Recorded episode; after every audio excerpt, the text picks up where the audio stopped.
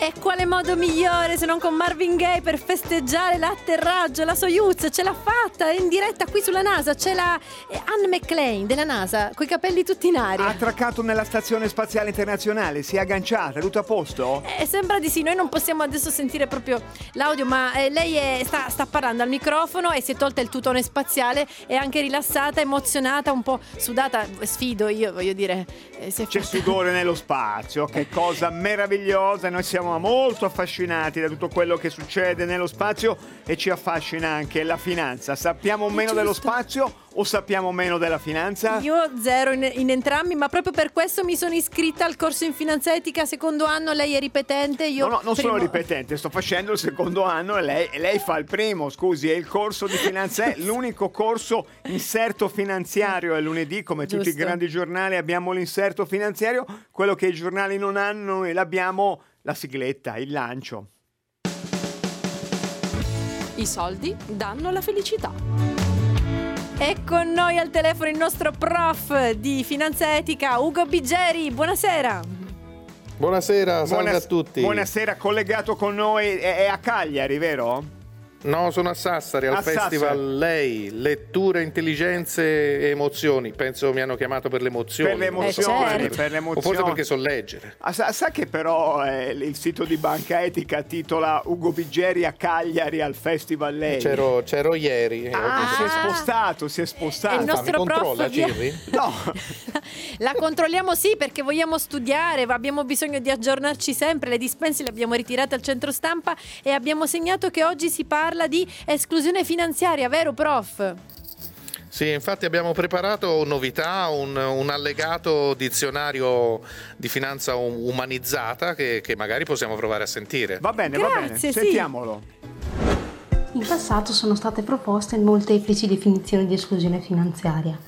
La Commissione europea definisce l'esclusione finanziaria quale condizione di inabilità degli individui, famiglie o gruppi ad accedere a servizi finanziari di base in una forma appropriata, tale da consentire lo svolgimento di una normale vita sociale. Banca d'Italia parla di impossibilità o riluttanza per alcuni soggetti ad accedere a servizi finanziari basilari quali conti correnti, di deposito, prestiti, servizi assicurativi e di pagamento. La Banca Mondiale, infine, parla di impossibilità per individui e imprese di accedere a prodotti e servizi finanziari utili e convenienti che soddisfino le loro esigenze e che siano forniti in modo responsabile e sostenibile. Grazie professore anche l'allegato Ma oggi. Chi, chi era questa bella voce che ha fatto appunto la voce di esclusione finanziaria? È una ricercatrice di banca etica, si chiama Lucia Schiona e, e lavora al risk management e ha fatto una ricerca sull'esclusione finanziaria in Italia. E siccome siamo una banca democratica, sì, facciamo parlare anche lei che ha 26 è bello, anni. È bello, è bello da parte sua.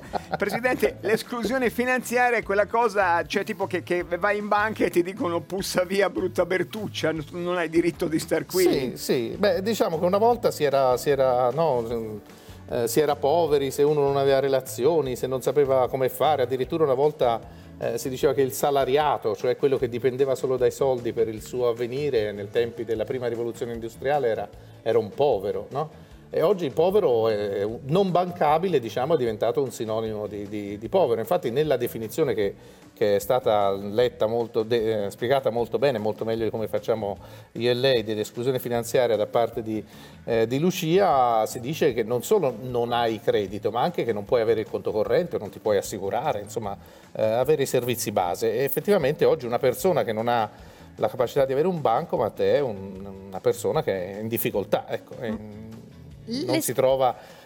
Prego. Professore, scusi se l'ho interrotta, l'esclusione finanziaria si può misurare? Sì, noi abbiamo fatto una ricerca eh, in cui appunto abbiamo provato a vedere sia il tema del credito ma anche quello dell'apertura dei, dei, conti correnti ed è il risultato che Milano è il posto in Italia dove c'è meno esclusione finanziaria, quindi diciamo esclusione finanziaria zero a Milano Eh, e poi ci sono un sacco di altri posti invece dove l'esclusione finanziaria, confrontandola con, con Milano, può arrivare anche a, al 70% e ahimè questi posti sono soprattutto nel, nel, nel sud Italia, in, in Vibo Valencia, anche qui a, in Sardegna nella Carbonia Iglesias, cioè sono posti dove le persone comunque usano poco internet, eh, le banche stanno chiudendo sportelli e quindi alla fine, alla fine, si ha meno possibilità di aprire un conto e di avere i servizi, i servizi finanziari. E quindi vuol dire e, essere... Tra l'altro, ulti... eh, scusi eh. professore, essere un pochino meno cittadini, eh, avere un, un livello di, di, di, di accesso alla comunità più basso? Sì, in effetti è così, tant'è vero che in Francia addirittura dall'84 è considerato un diritto di cittadinanza quello di avere il conto corrente, per cui diciamo, un conto base deve essere garantito a tutti. Eh, in Italia insomma, va un po' così e così perché avremo anche noi una cosa di questo tipo, però per esempio l'ultimo eh, decreto sicurezza fa sì che buona parte degli immigrati in richiesta di asilo nostro, nel nostro paese non potranno avere un conto corrente perché non potranno avere la residenza e questo creerà nuovi bancabili in Italia, insomma non bancabili in Italia. Presidente, qui stiamo parlando non, non, non, del fatto di avere tanti soldi nel conto corrente, di avere un conto corrente anche vuoto, insomma. E saperlo anche utilizzare. Vuoto, dove per esempio farsi pagare per non farsi pagare al nero, tanto per dirne una. Bravo, insomma, bravo. Copio dagli appunti del mio compagno di banco Cirri, ma una maggiore inclusione finanziaria fa bene solo ai poveri? Ma no, in realtà fa bene, fa bene a tutti, eh, nel senso che, che mm, eh, eh, una, una, società che funziona in cui eh, si includono i poveri, beh, alla fine il principio di microcredito, poi dopo eh, riesce diciamo, a, farsi, a reinserire nel circuito economico e quindi a non, a non mantenere nella miseria o nell'esclusione una parte della popolazione. Poi grazie ai servizi, finanziari insomma, sono utili, avere un conto corrente, poter fare dei pagamenti, potersi assicurare, sono tutte cose che aiutano alla società a essere più, più solida. Quindi eh, diciamo, sicuramente questo è un, è, un punto, eh, è un punto a favore dell'impegnarsi per ridurre l'esclusione finanziaria. Presidente, prima che lei si lanci nella rutilante vita notturna di Sassari, c'ha la citazione letteraria sulla esclusione finanziaria?